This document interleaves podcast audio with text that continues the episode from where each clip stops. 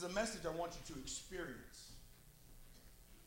And I pray that it makes a big difference in your life. Amen.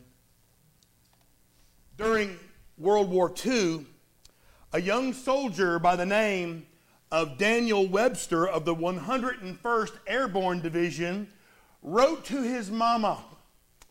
And he said, Mama, don't worry about me. I joined the army to fight. I intend to fight. And if need be, I'll die fighting. Don't worry about me, Mama, because no war is won without young men dying. He went on to write Things which are precious are only saved by sacrifice. What a profound statement.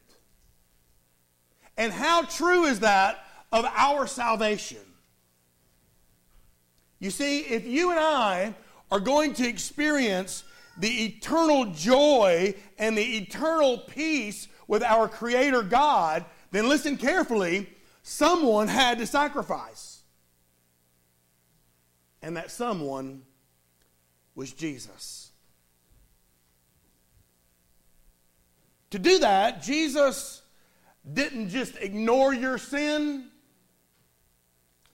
Jesus didn't sweep your sin under the rug. Jesus didn't just brush it off. Jesus didn't try to hide it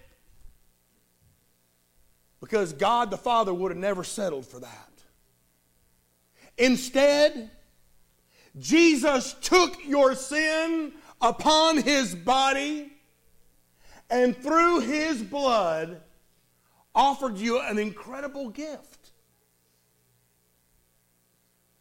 the gift of forgiveness of all your sins. Things that are precious are only saved by sacrifice. Can I tell you this morning? You are precious in the sight of God. Friends, that should make you feel good today. You are precious in the sight of God. And if God's Son dying for you doesn't prove that He loves you, you need to get your head examined.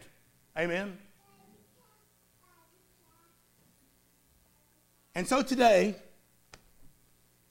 we celebrate an execution.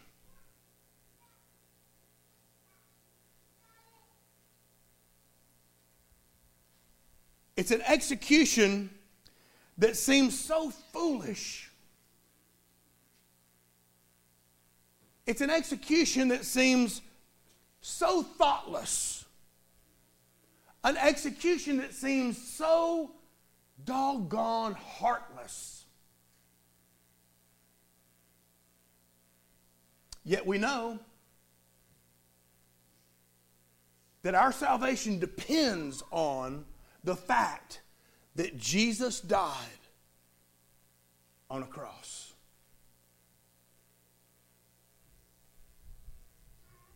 But let us never forget how horrible it was. Friend, don't ever forget how outrageous the execution of Jesus really was. Because you see, over time, if you're anything like me, the sacrifice of Christ can make me kind of a little un- unsympathetic. Sometimes I, I get a little insensitive to the sacrifice of the Lord. Sometimes I get unresponsive to what Jesus did for me on the cross. The truth is, there are times where I've heard the story so many times that I just get a little numb to it all.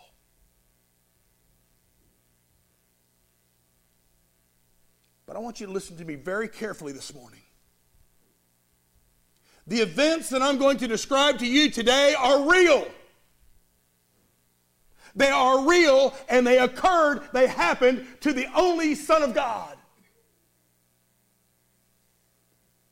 And in the events that I'm going to share, we're going to find out how, say how. We're going to find out how Jesus provided us with salvation. We begin by finding out that God's Son submitted to the cross. In John chapter 19, in verse 16, the apostle writes, Then he, Pilate, delivered him, Jesus, to them, the Jews, to be crucified. So they took Jesus and led him away. And he, bearing his cross, went out to a place called the place of the skull, which is called in Hebrew Golgotha, where they crucified him and two others with him, one on either side, Jesus in the middle. Now, Pilate wrote a title and put it on the cross, and the writing was Jesus of Nazareth, King of the Jews. And then many of the Jews read this, for the place where Jesus was crucified was near the city, and it was written in Hebrew, Greek, and Latin. Therefore, the chief priests of the Jews said to Pilate, Do not write the King of the Jews, but write, He said, I am the King of the Jews. But Pilate answered and said, I have written what I have written.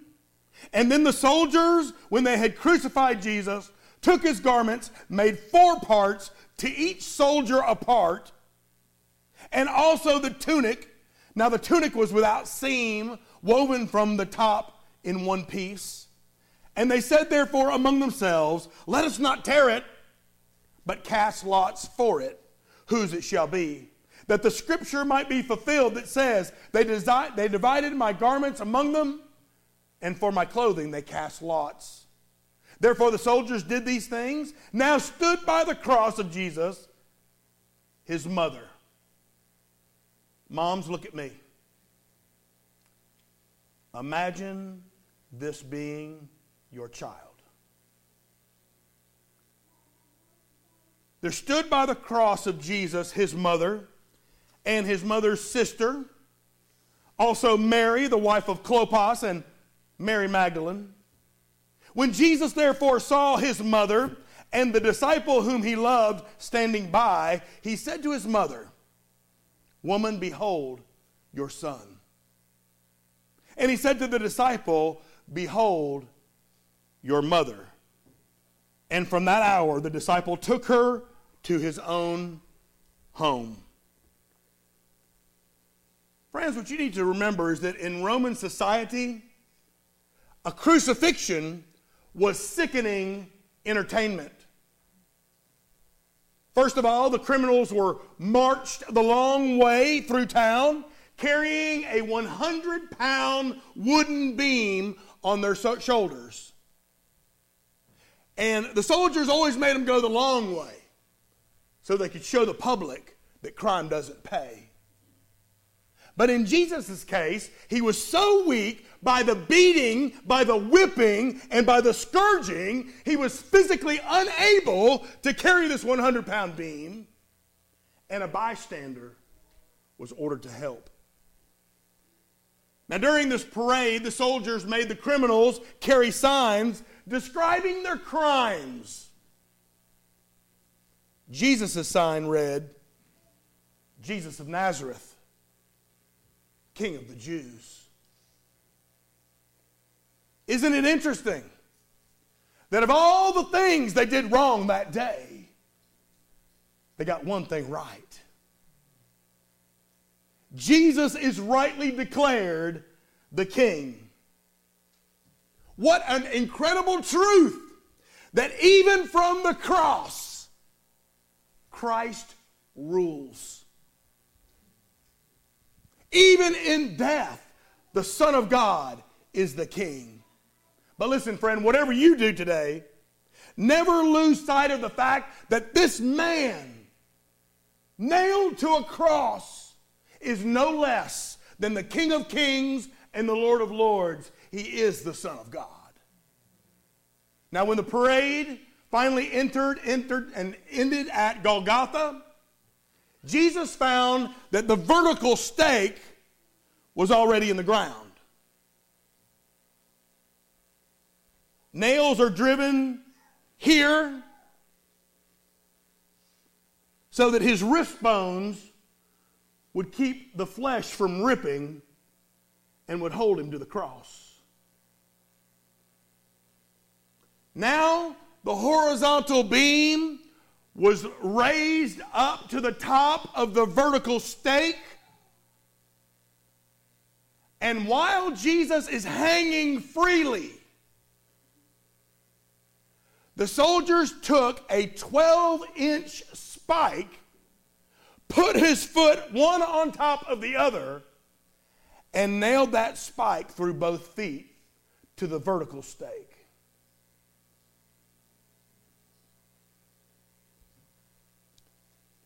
Here is your king, nailed to a cross. Here, friend, is your king, suffering the shame and humiliation of being crucified with other criminals that deserve their crucifixion. And then the final disgrace.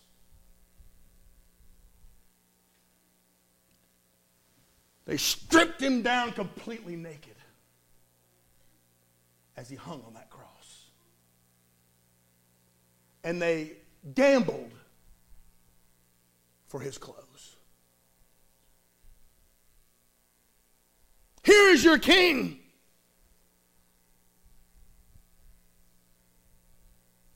Naked and nailed to a criminal's cross.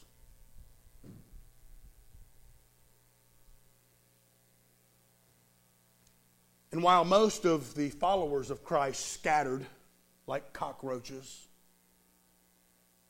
we find that there were a handful of faithful few that stood by the Lord. There were four Marys and only one apostle.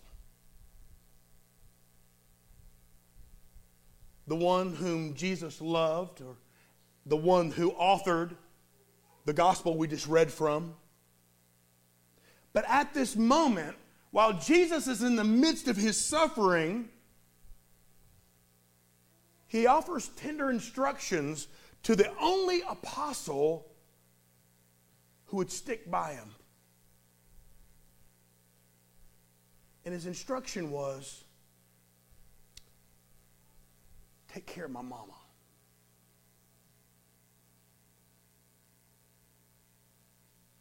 And to his mama, he said, Take care my friend. He imparts the responsibility of the firstborn son to his, son, his disciple, the Apostle John. And now, Jesus hangs on that cross, dying.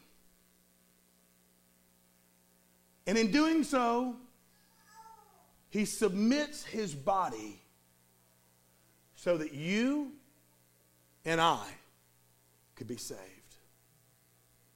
As the deacons now come forward to prepare the Lord's table,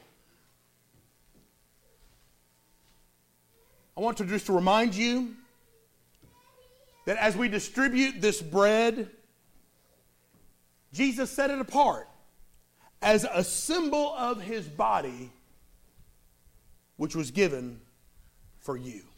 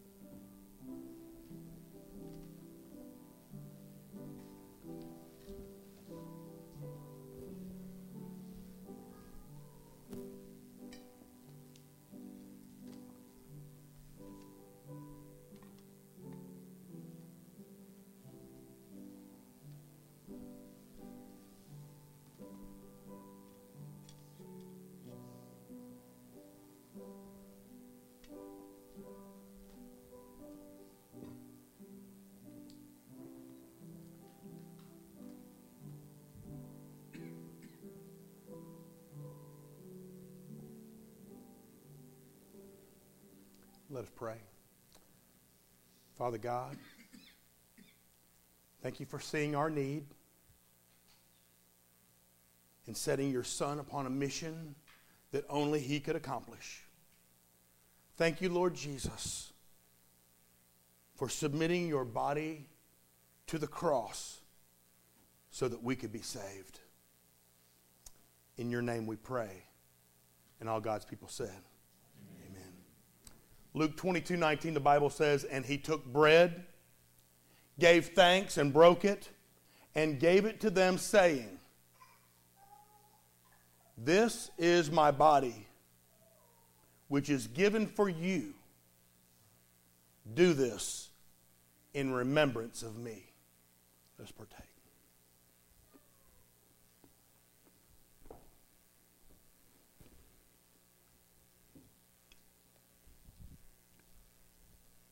Friends, not only did Christ submit his body to the cross, but we also know that we're saved because God's Son surrendered while he was on the cross. In Luke chapter 23, in verse 33, the Bible says, And when they had come to the place called Calvary, they crucified him and the criminals, one on the right hand, the other on the left. And Jesus said, Father, forgive them for they do not know what they do. And they divided his garments and cast lots, and the people stood looking on. But even the rulers with them sneered, saying, He saved others, let him save himself, if he is the Christ, the chosen of God. The soldiers also mocked him, coming and offering him sour wine, and saying, If you're the king of the Jews, save yourself. And an inscription also was written over him in letters of Greek Latin, and Hebrew. This is the King of the Jews. And one of the criminals who were hanged blasphemed him, saying, If you are the Christ, save yourself and save us.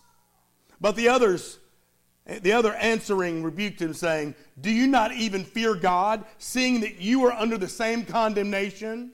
We indeed justly, for we receive the due reward of our deeds, but this man has done nothing wrong. Then he said to Jesus, Lord, remember me when I come into your kingdom, when you come into your kingdom. And Jesus said to him, Assuredly I say to you, today you will be with me in paradise. Now it was about the sixth hour, and there was darkness over all the earth until the ninth hour. Then the sun was darkened, and the veil of the temple was torn in two. And when Jesus had cried out with a loud voice, he said, Father, into your hands I commit my spirit. Max Lucado once wrote, Nails don't hold gods to crosses.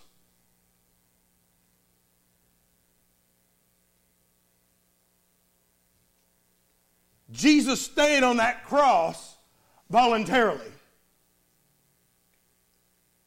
At any moment, he could have chosen to be released, but he refused. He stayed in the midst of this heavenly battle for you and for me. He stayed on the cross to bear the world's sin all alone. And it's at this moment that Jesus suffered perhaps his worst humiliation.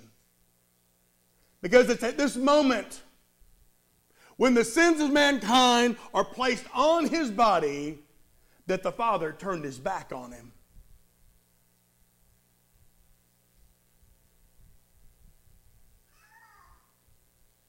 So, as your sin and mine was laid on the sinless sacrifice, the Father, in his perfect holiness, could stand it no longer. So, God, in his infinite holiness, refused to be even in the presence of sin. So let me get this right. In order for me to have the hope of being delivered from my own sin, the Father turned away from his own sin soaked Son. For you to have the hope of heaven, Christ willingly gave up that which he had never been without. fellowship with the Father? For you to have the hope of eternal life, Christ willingly gave up that intimate fellowship with our Heavenly Father that He always had. He did that for you. He did that for you. And the Gospels tell us that it was unbearable. Matthew says that with a broken heart and a parched body, Jesus cried out, Eloi, Eloi, lama sabachthani. My God, my God, why have you forsaken me? We can be saved, friend, because Christ submitted his body to the cross but also because Christ surrendered his blood while on the cross. And now, as our deacons prepare to distribute the cup, I want you to be reminded that this cup which with you will partake was the symbol that Jesus set forth a new covenant in his blood.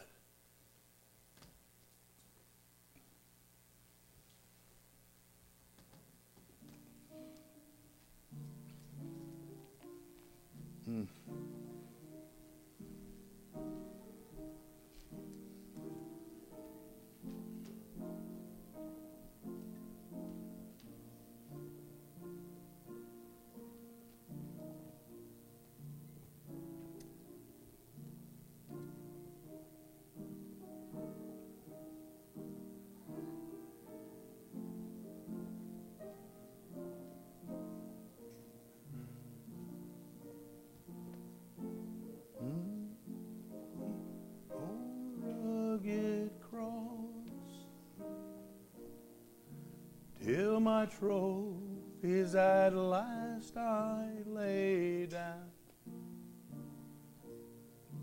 I will cling to the old rugged cross.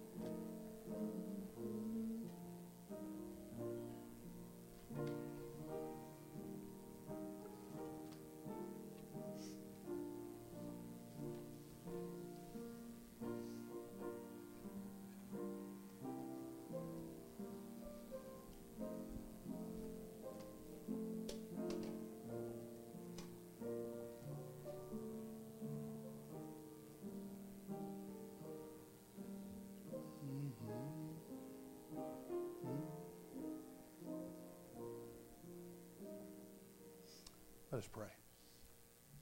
Father God, once again we come before you, recognizing our need, recognizing that you're the only one that can do anything about it. And we as a body of Christ are so eternally grateful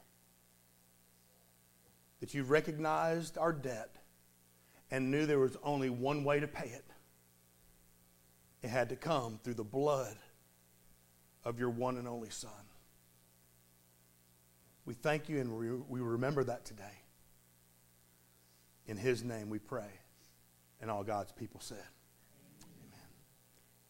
In Luke 22, verse 20, the Bible says, likewise, He took the cup after supper, saying, This cup is the new covenant in my blood, which is shed for you.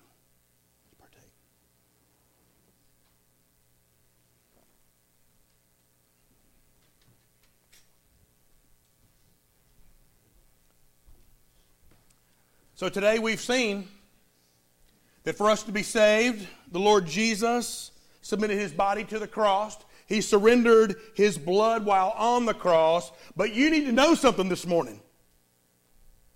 You need to know that God's Son succeeded by the cross. Back to John chapter 19. In verse 28, John writes, After this, Jesus, knowing that all things were now accomplished, that the scripture might be fulfilled, he said, I thirst. Now a vessel full of sour wine was sitting there, and they filled a sponge with sour wine, and they put it on a hyssop and put it up to his mouth. So that when Jesus had received the sour wine, he said, It is finished. Say that with me. It is finished. And bowing his head, he gave up his spirit. So after he was given some sour wine, the Lord Jesus, the Son of God, declares the work the Father had given him, declared the mission that he was given, completed. It was finished. And friend, you need to know that this is not some cry of submission. This is a shout of victory. Jesus was saying, It is finished. It stands finished. This mission is complete. This is finished, and it always will be finished. See, when Jesus shed his blood on the cross, he completely met every righteous demand of God's law and therefore paid our debt in full paid our sin debt in full. There was not one Old Testament sacrifice that could take away a single sin. The only Old Testament sacrifices, all they did was cover sin with the blood of that animal. But the Bible is clear that the blood of the Lamb of God, Jesus, can take away the sins of the world.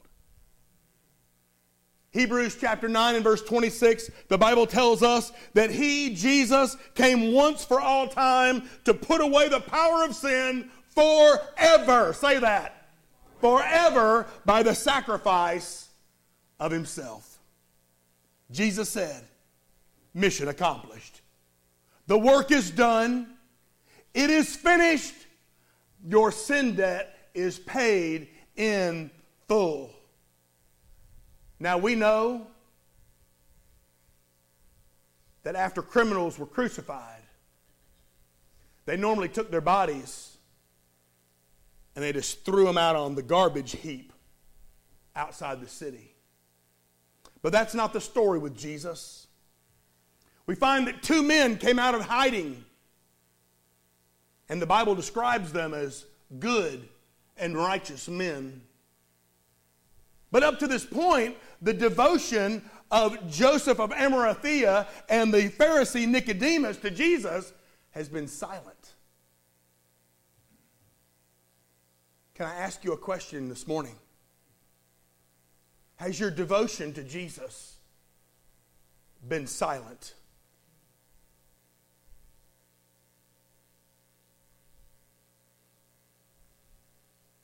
Exactly how willing are you to speak the name of Jesus in your circle of friends.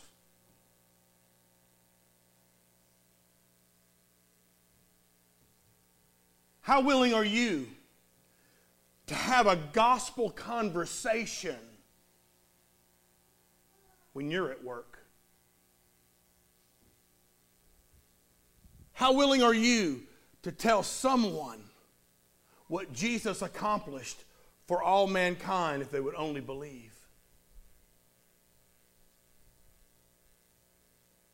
If not, why not? Are you scared? Are you fearful? That was the problem with Joseph and Nicodemus. The Bible says that Joseph or Arimathea being a disciple of Christ, but listen to this, but secretly, can you be a disciple of Jesus secretly?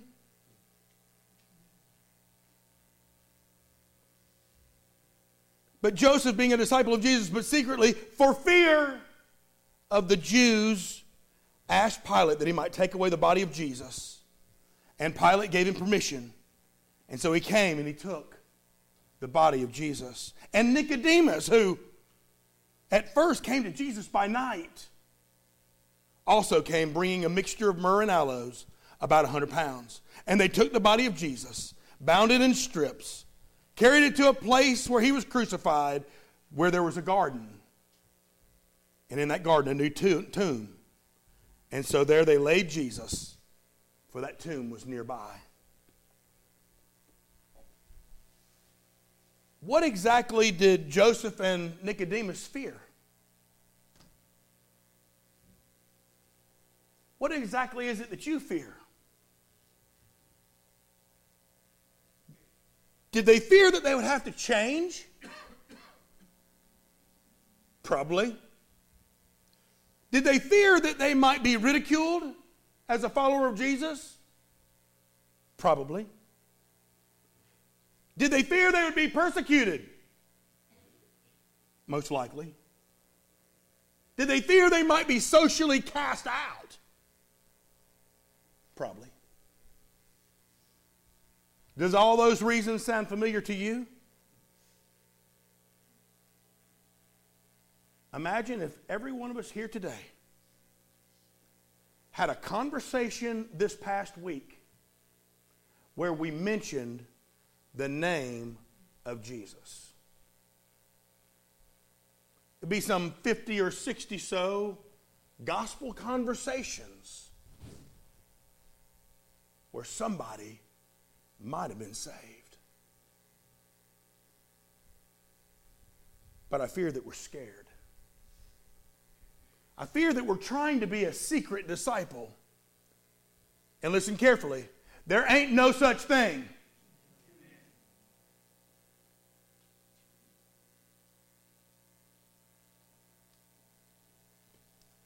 So I pray today you have renewed your appreciation for what Jesus has done, and it's motivated you